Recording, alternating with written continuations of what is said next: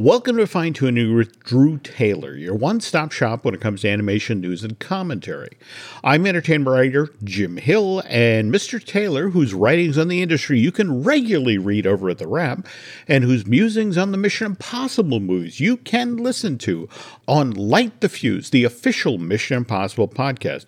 He and I are recording this week's show on Sunday, November 5th, and Drew's kind of on the move. In fact, what, as soon as we finish here, you're headed to the Aero to host a panel for Trolls Band Together. Is that right? That's right. Uh, yeah, I will be there with Walt Dohrn, the director, Tim Heitz, the co director, Gina Shay, the producer, Elizabeth Tippett, one of the writers, Mark J. Scott, the visual effects supervisor, and Colin Jack, the head of story. So, you know, a nice small panel, Jim. When you're dealing with a panel that big, you really, you're not so much uh, interviewing as you are a traffic cop. It's just making yes. sure every everybody gets their moment in the sun and that sort of thing. But but they have they been there the full day? Because you were mentioning this is part of a Trolls movie marathon, right? I don't think they've been there the whole day, but yeah, it started at 12:30 with Trolls, then Trolls World Tour started at about, at about 2:15.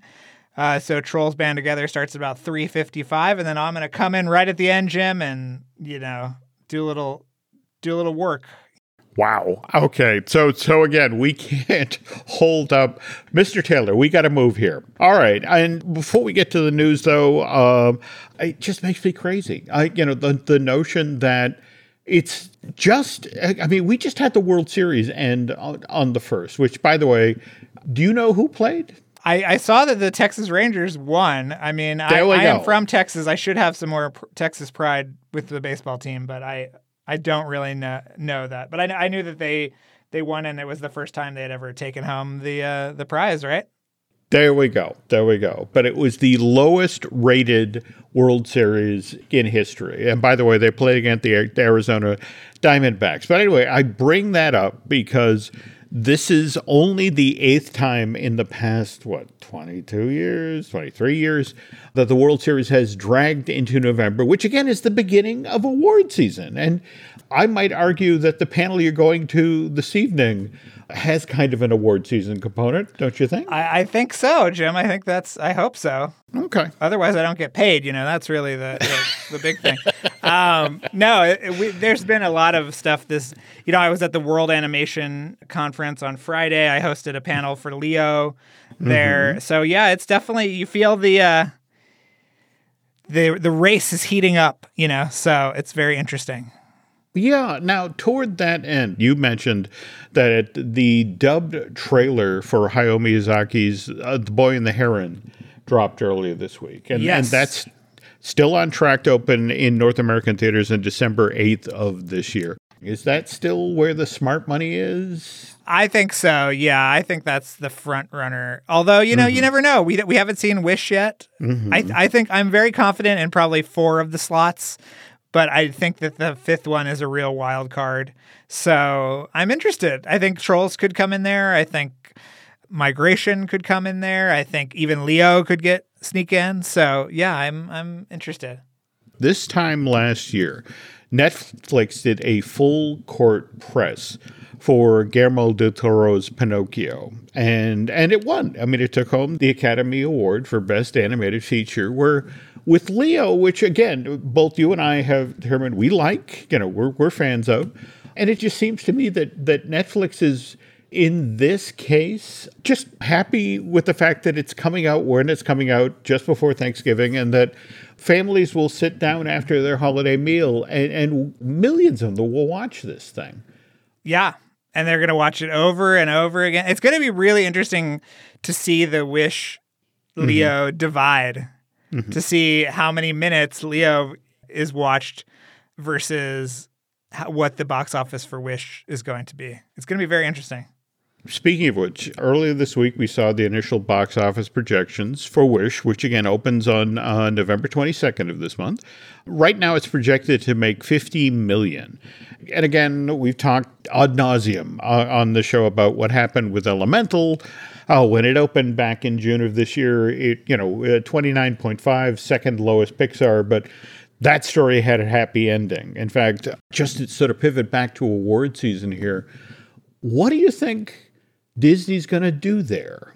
They have to pick which one, you know, whether it's Wish or it's Elemental, that they're going to position for best animated feature. I don't I don't think they have to pick one necessarily. Mm-hmm. And okay. I, I also did a elemental Q and A earlier this week with uh, really? with okay. Peter Sohn and Thomas Newman, which was actually really fascinating.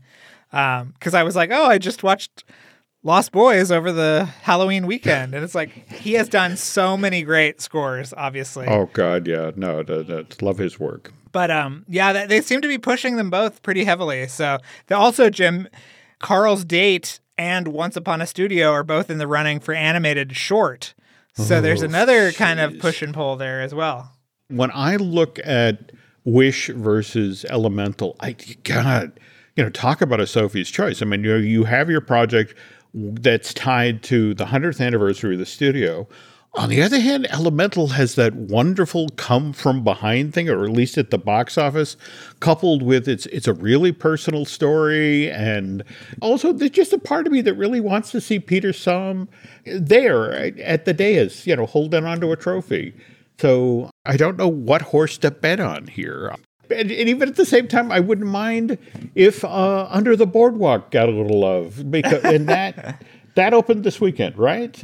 It did open this weekend. I, I was actually looking at Leo Matsuda's from who who directed Inner Workings. Mm-hmm. Uh, he actually did some design work on. Did he uh, really? Uh, under yes, yes. Okay. Uh, well, I don't know if you, you saw when Once Upon a Studio came out in fact, it was one of the only characters like, well, who's this guy in the back? And it's like, I, am blanking the name of the character from Inner Workings, but it was the office worker from Inner Workings. You could, and you knew it was him because of his square shaped head. So Paul, um, his name is Paul. Paul, there we go. Yes. Paul was in the crowd. So oh, I didn't know that. That's great. Yeah. But just to review here again, you're you're headed out the door shortly for a Trolls Band Together panel, which, by the way, that drops in theaters November 17th. Disney's Wish, that's November 22nd. Migration, which you also mentioned, December 22nd of this year. And in the middle there, we have Leo dropping on Netflix on November 21st. Did I get it right? That's it. We got a lot of animation coming up, Jim. You better watch all this stuff. I, that's my plan. That's my plan. But yeah, but and, and also lots of animation news coming up today, folks. But before we get to that, I want to remind you that the news portion of today's show is brought to you by Touring Plan's own travel agency. And if you're thinking of heading back to Walt Disney World in the not so distant future, these obviously knowledgeable folks can help you plan your dream vacation. They'll they'll even toss in a free subscription to Touring Plan. So please check them out at touringplans.com com backslash travel. Okay. So obviously, I'm just, big... I'm just, scanning this picture, Jim, for mm-hmm. for Paul, the uh, the group shot from. I want to say you're looking the right extreme right hand corner, and okay. you're what you're looking oh, for. I see him. I see him. There we next go. To, All next, right. Next to uh, uh, what's his name, Sven's or whatever the uh, the Frozen character who who owns the uh, shop what is that guy's oh, name? Uh, Wandering Oaken. Wandering Oaken. Yes, he's right next to Wandering Oaken, and right behind the Martin Short robot from Treasure Planet. Okay, so good. See, he, he wow. made the cut. Yes. Okay. Now, speaking of Disney Animation Studio related news, big, big news this week. Wednesday, November 1st, uh, the Animation Guild Local 839 revealed that Walt Disney Animation Studios production workers voted to unionize. And this has gone on a couple of times this fall. September 18th, we saw the Marvel visual effects workers. Uh, they voted to unionize. By the way, they, they voted to join the exact same group that Disney's animation production workers did, the International Alliance of Theatrical Stage Employees, aka the IATSE. Or IATSE, as we call it out here. IATSE. IATSE. IATSE. All right. IATSE. And there we go. Break your legs. Yeah. They. careful careful. All right. Uh, and, then October 3rd of this year, Disney's visual effects uh, workers, they also voted to join IATSE. By the way, those last two elections were unanimous. Disney Animation Studio production workers almost unanimous. Out of the 96 folks voting, 93 voted to join IATSE. I'm hearing that Disney management isn't necessarily happy, but to be honest, given that they've been dealing with the writer's strike, which again resolved September 27th of this year, and the actors' strike, which uh, this time last week it looked really promising. They were talking about, you know, there was an agreement ofting, and here we are a week later, and it's not happening. Yeah, yeah. I've heard uh, various things about the SAG strike, but you know, I think what's interesting about this animation unionization is that it isn't animators; it's like mm-hmm. post production um, and production supervisors. It's a pretty narrow margin of people. So, yeah, I mean, Disney historically has not been super kind to uh, unionization. um, if we'll recall, Jim, I don't know if you remember that uh, little blip, but yeah. Yeah, 1941. But we yeah. barely talk about that anymore, Drew. You know, what? Two books in the last year, right? you know, so, hey, okay. Yeah, it's interesting. It's really interesting. I wonder what if more sections of the production will start to unionize as well it's just an intriguing time. And speaking of which, Friday of last week, Disney announced that it's going to buy out Comcast's stake in Hulu. That's 33% of the streaming service for 8.6 billion. Deal closes on December 1st, and uh, the trades were warning that could go higher, kind of like what happened with the Fox deal. And now Speaking of Hulu, we learned on Thursday of this past week that that streaming service has ordered up two more seasons of Futurama. And uh, before we get started here, this is not one of those fake out renewals that Drew has previously talked about. When this animated series was, uh, the revival was announced in uh, 2022, Hulu ordered 20 episodes, and, and 10 were for season 11, which, by the way, officially ended back on September 25th of this year with All the Way Down. And another 10 uh, for season 12 uh, were set aside to begin airing on Hulu in 2024. So this pile, this additional 20 episodes of Futurama that were ordered uh, on Thursday, uh, November 2nd. Therefore, seasons 13 and seasons 14, which are supposed to begin airing on that streaming service in 2025 and 2026. And did you see the stuff that was kind of bubbling up on social media uh, about Futurama? No, what was it? Since Disney will soon own Hulu, and Futurama is now airing on Hulu, uh, more to the point, because 20th Century Animation is now a subsidiary of the Walt Disney Company. There were a number of people who were saying, look, it's time that Futurama has some sort of a presence in the Disney theme parks. And I don't necessarily disagree. They just showed that trio of droids doing their playtest inside of Star Wars Galaxy's Edge. Oh, they were so cute.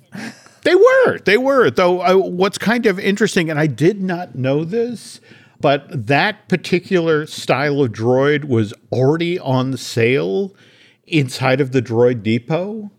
So, I mean, it's one of these things where, yeah, that one that's in the store, can we make one of those that walks around the park and looks real cute? Because, you know, we, we might want to move a couple of hundred thousand of those. you know, there's a part of me that would just love to see Bender out walking in the park. But you and I have privately talked about the proposed Futurama ride. Have we ever discussed this in the show or No, I don't think you have told me about the Futurama ride. Oh, okay. So this is kind of a heartbreaker because this is one of these things where all we have of this proposed attraction is like three or four pieces of concept art, but you've seen the art for the Great Muppet Movie Ride, right? Yeah, absolutely. And the, the whole point of the Great Muppet Movie Ride is that it was supposed to be a parody of the Great Movie Ride at Disney MGM. And so that's really also what the conceit was for Futurama the ride. It was supposed to be a parody of Star Tours basically the setup is you walk up to a show building that from the outside, it's like, that's Planet Express. And as you make your way through the queue, you visit the offices of, of Planet Express, and eventually you board the ship we know from the series. And it's the classic Star Tour setup, you know, like the six rows of like eight seats that face the screen. And the curtain comes up, and there is there's Leela, there's Fry, and there's Bender. And you're about to make a package run for Planet Express. And Fry turns around and does like this huge double take, like, what's with all the people back there? And it's like, oh, Professor Farnsworth, you know, they're, they're, safety inspectors. They, you know, he's asked them to, to observe us as, as we go around um, about a typical run. And he's like, wait a minute. I recognize what's going on here this is like that Star Tours ride at Disneyland. And we're going to go someplace and something's going to go horribly wrong. And so now you take off and you fly to uh, the, the planet. In fact, the version that was explained to me was you go to the planet where Morbo, the giant lizard king creature, lives. And you're delivering a package, and Leela actually exits the, the ship and carries the package to Morbo. And Morbo is stepping up menacingly to Leela and Fry turns to people in the back of the vehicle and it's like, this is where things go horribly wrong. And it's like, no, Morbo takes the clipboard, he signs for the package, you know, and, you know, uh, Leela hands it to him and he walks away. And, and this happens like three times in the attraction. You have these moments where something goes horribly wrong and and it never does. It's a milk run, you know, just sort of.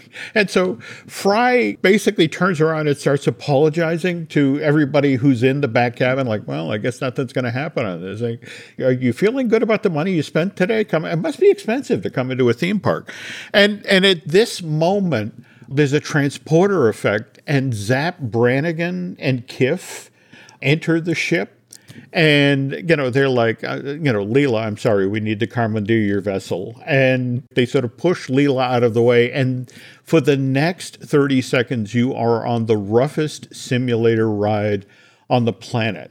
And in fact, Zapp Brannigan uh, crash lands the vehicle back at Planet Express. And it's so bad. It's one of those kind of fake out things that, in fact, in Rise of the Resistance, they do this effect now, where you have what looks like a solid wall that suddenly a hole is cut in it and that sort of thing. In this case, during the crash, uh, there's a fake out, and the doors that you previously had seen from Star Tours are now gone, and there's a hole in the side of the hull, and that's how you exit. And, what happens is, as you go down that ramp that you always have to go down for a Star Tours attraction, because of course the ride vehicle is 10 or 15 feet off the ground, so it can do the motion based simulator thing, you actually pass Fry in the wreckage of the building and he you know he's got like one arm and his head out and he's yelling at you. It's like see i told you something would go horribly wrong. It's all designed it's all written but the problem is now, I don't know if you, you saw the announcement earlier this year, Disney has committed to renewing and refreshing Star Tours. That next year we'll see a brand new set of ride films go into that attraction where we get we get to see the Mandalorian, we get to see Ahsoka, we get to see Boba Fett, we get to see Baby Grogu, in addition to the classic Star Tours characters. So what's kind of interesting is there's a bunch of Imagineers who have supposedly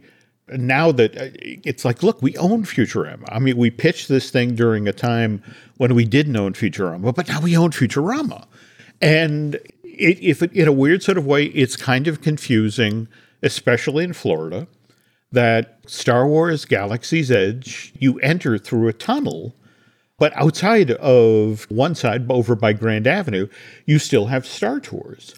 And wouldn't it make more sense in the long run to just keep all of Star Wars inside of Galaxy's Edge through those two portals and to just turn the uh, Star Tours show building that, you know, sit, in fact, it, it's actually deeper into the park than Muppets and just turn that into a Futurama ride because the, the notion is a Futurama, the ride sitting next to a Muppet Studios on Grand Avenue that's two funny things side by side, you know, and they, if anything, they, they would form sort of a gravity center to the effect of you want to laugh, go over to that side of the park. Or if you, you want to buy overpriced lightsabers, go through the portal into to Galaxy's Edge.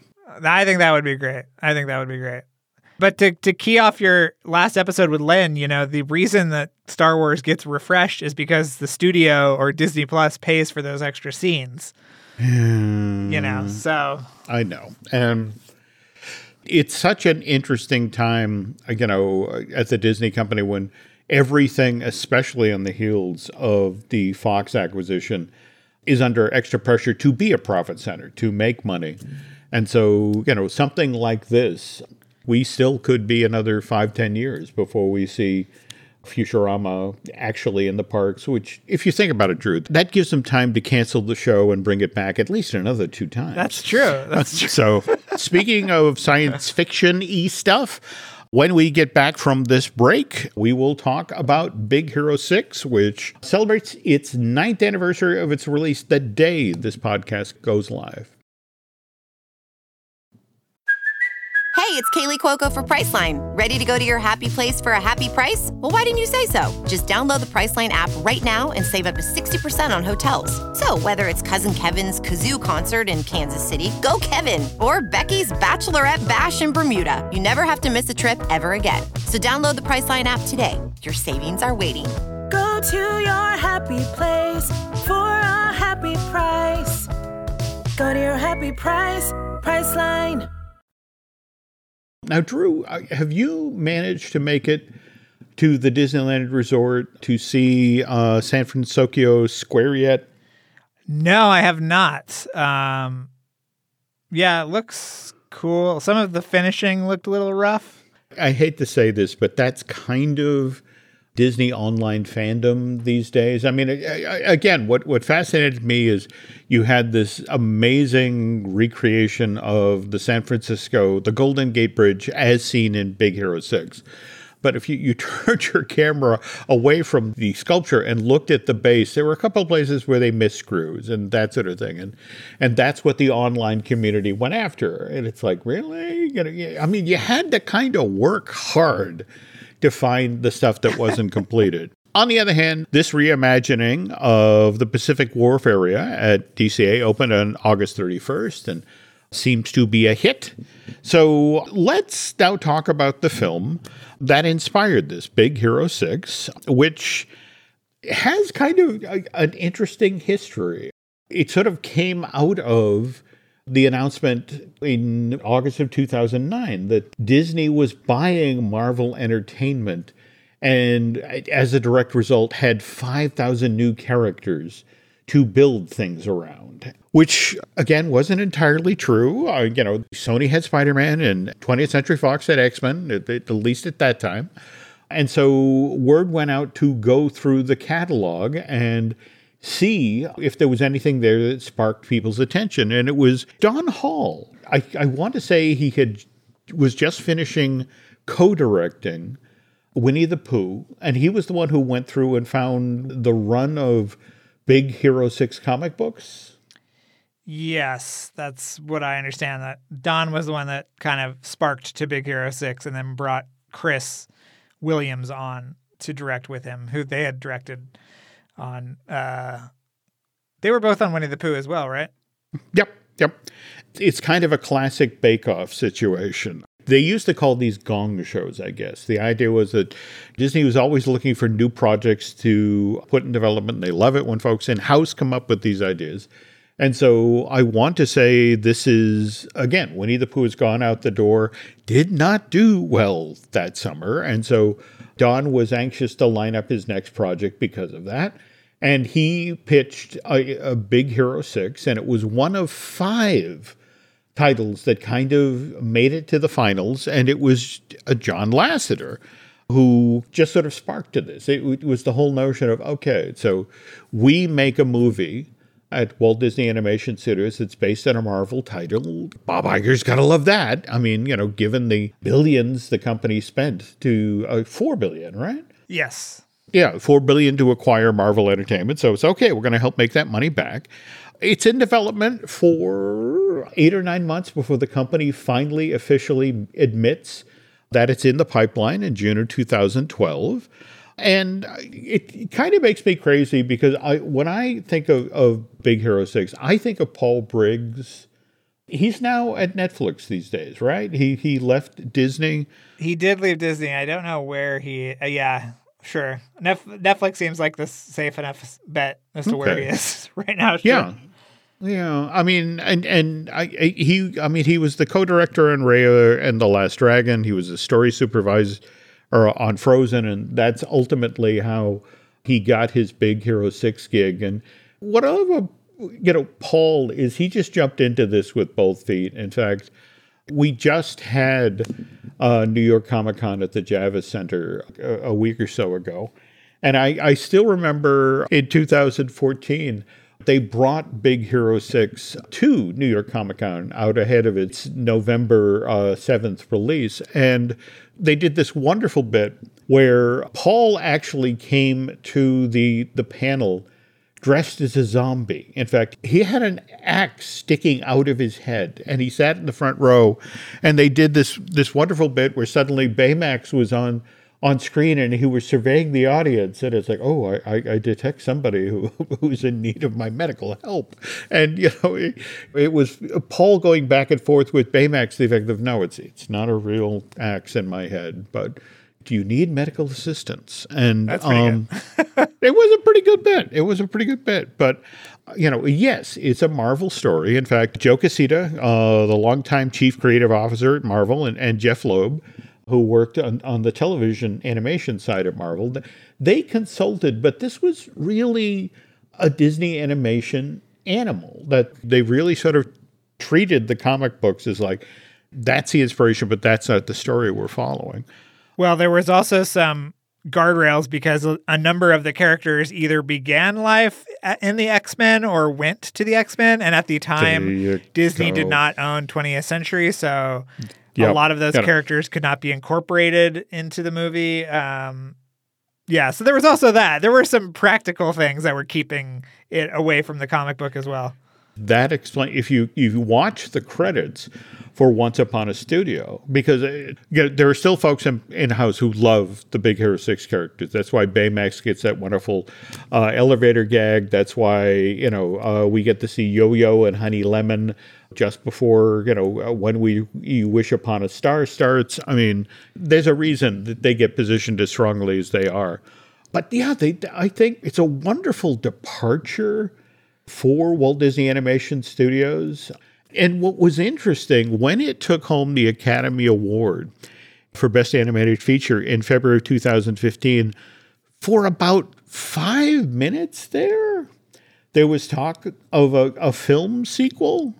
But March of 2016, we, we, we got the Big Hero 6 animated series for the Disney Channel. I mean, mind you, it, it didn't debut on the channel till 2017, but it was interesting to see who wound up with the project. And that was the team that did Kim Possible for Walt Disney Television Animation, Mark McCorkle and Bob Schooley. It seemed to get a nice reaction, ran for three seasons, 56 episodes, finally wrapped up in February of 2021. And then after that, we got Baymax exclamation point, which was sort of six little interacting shorts that ultimately told the whole story, right? Yeah, I thought that was really great. And I know that they they were contemplating a big screen sequel Mm-hmm. like even while the 2D show was airing on Disney Channel. I mean, I remember Mm-hmm. saying to someone, "Oh, so I guess this means there's no sequel." And they said, "Uh, no, not necessarily. We're still kind of tinkering with it." So, I think that there won't be a sequel anytime soon, but yeah, I thought that Baymax show was really cute. Really well done. They did a great job. By the way, Baymax lived in the park as a meet and greet character along with Hero. And in addition to the San Francisco Square that we got just got at DCA in August of this year, uh, we also got the Happy Ride with Baymax at Tokyo Disneyland in September of 2020. That uses the same ride system as Mater's Junkyard Jamboree and Alien Swirling Saucers. And to sort of circle back to what we were just talking about, about Futurama the ride, the flying sequences in Big Hero 6 were such a part of the success of that film that beautifully staged, wonderfully uh, scored, and, and they had some tremendous emotional beats. And folks in, in Imagineering, you know, it's like, we should do something with that. And I, there was evidently a flirtation with looking at the soaring technology and trying to create a soaring over San Francisco type experience. Evidently, the project got tabled because the determination was made that, like, no, in the movie, that's an individual experience. I mean, that's literally Hero riding on the back of Baymax, whereas soaring is 100, 200 people lifted up in that Tinker Toy type setup and flying up into an IMAX screen. And the notion is it's it's a great experience. Soaring's a great experience, but what happens in Big Hero 6 is it happens to you individually. So it's one of these things where it's like, okay, let's table that idea till we find a ride system that allows us to do that. So right now, a Big Hero 6 attraction is an idea that's in search of a ride system. And, you know, every so often, Disney makes a breakthrough. Uh, in fact, going back to two Star Tours, you know, there's the Lucasport project that was originally proposed for Disneyland, where you were going to have that roller coaster where you could vote whether or not you wanted to go to the light side or the dark side. And they just couldn't make the technology work. And so they tabled the idea of doing a Star Wars based attraction till Mark Eads flew over to London and saw the Rediffusion uh, simulator technology that was used to train pilots for flying jumbo jets. And it's like, I found the system. I found, you know, I found the thing we can use. So here's hoping that at some point somebody finds the ride system that allows us to ride on Baymax back over San Francisco. So Okay, Drew has to get to his panel. All right, so we're going to wrap up here. But before we do, I want to remind folks that uh, Light the Fuse, the official Mission Impossible podcast that Drew does with Charles Hood, is just flat out wonderful. What's going on over there this week? Well, uh, I think this week we're finishing up our chat with Arthur Anderson, who was a producer on Mission Impossible 3. He also worked on all the John Woo movies that Woo made in America.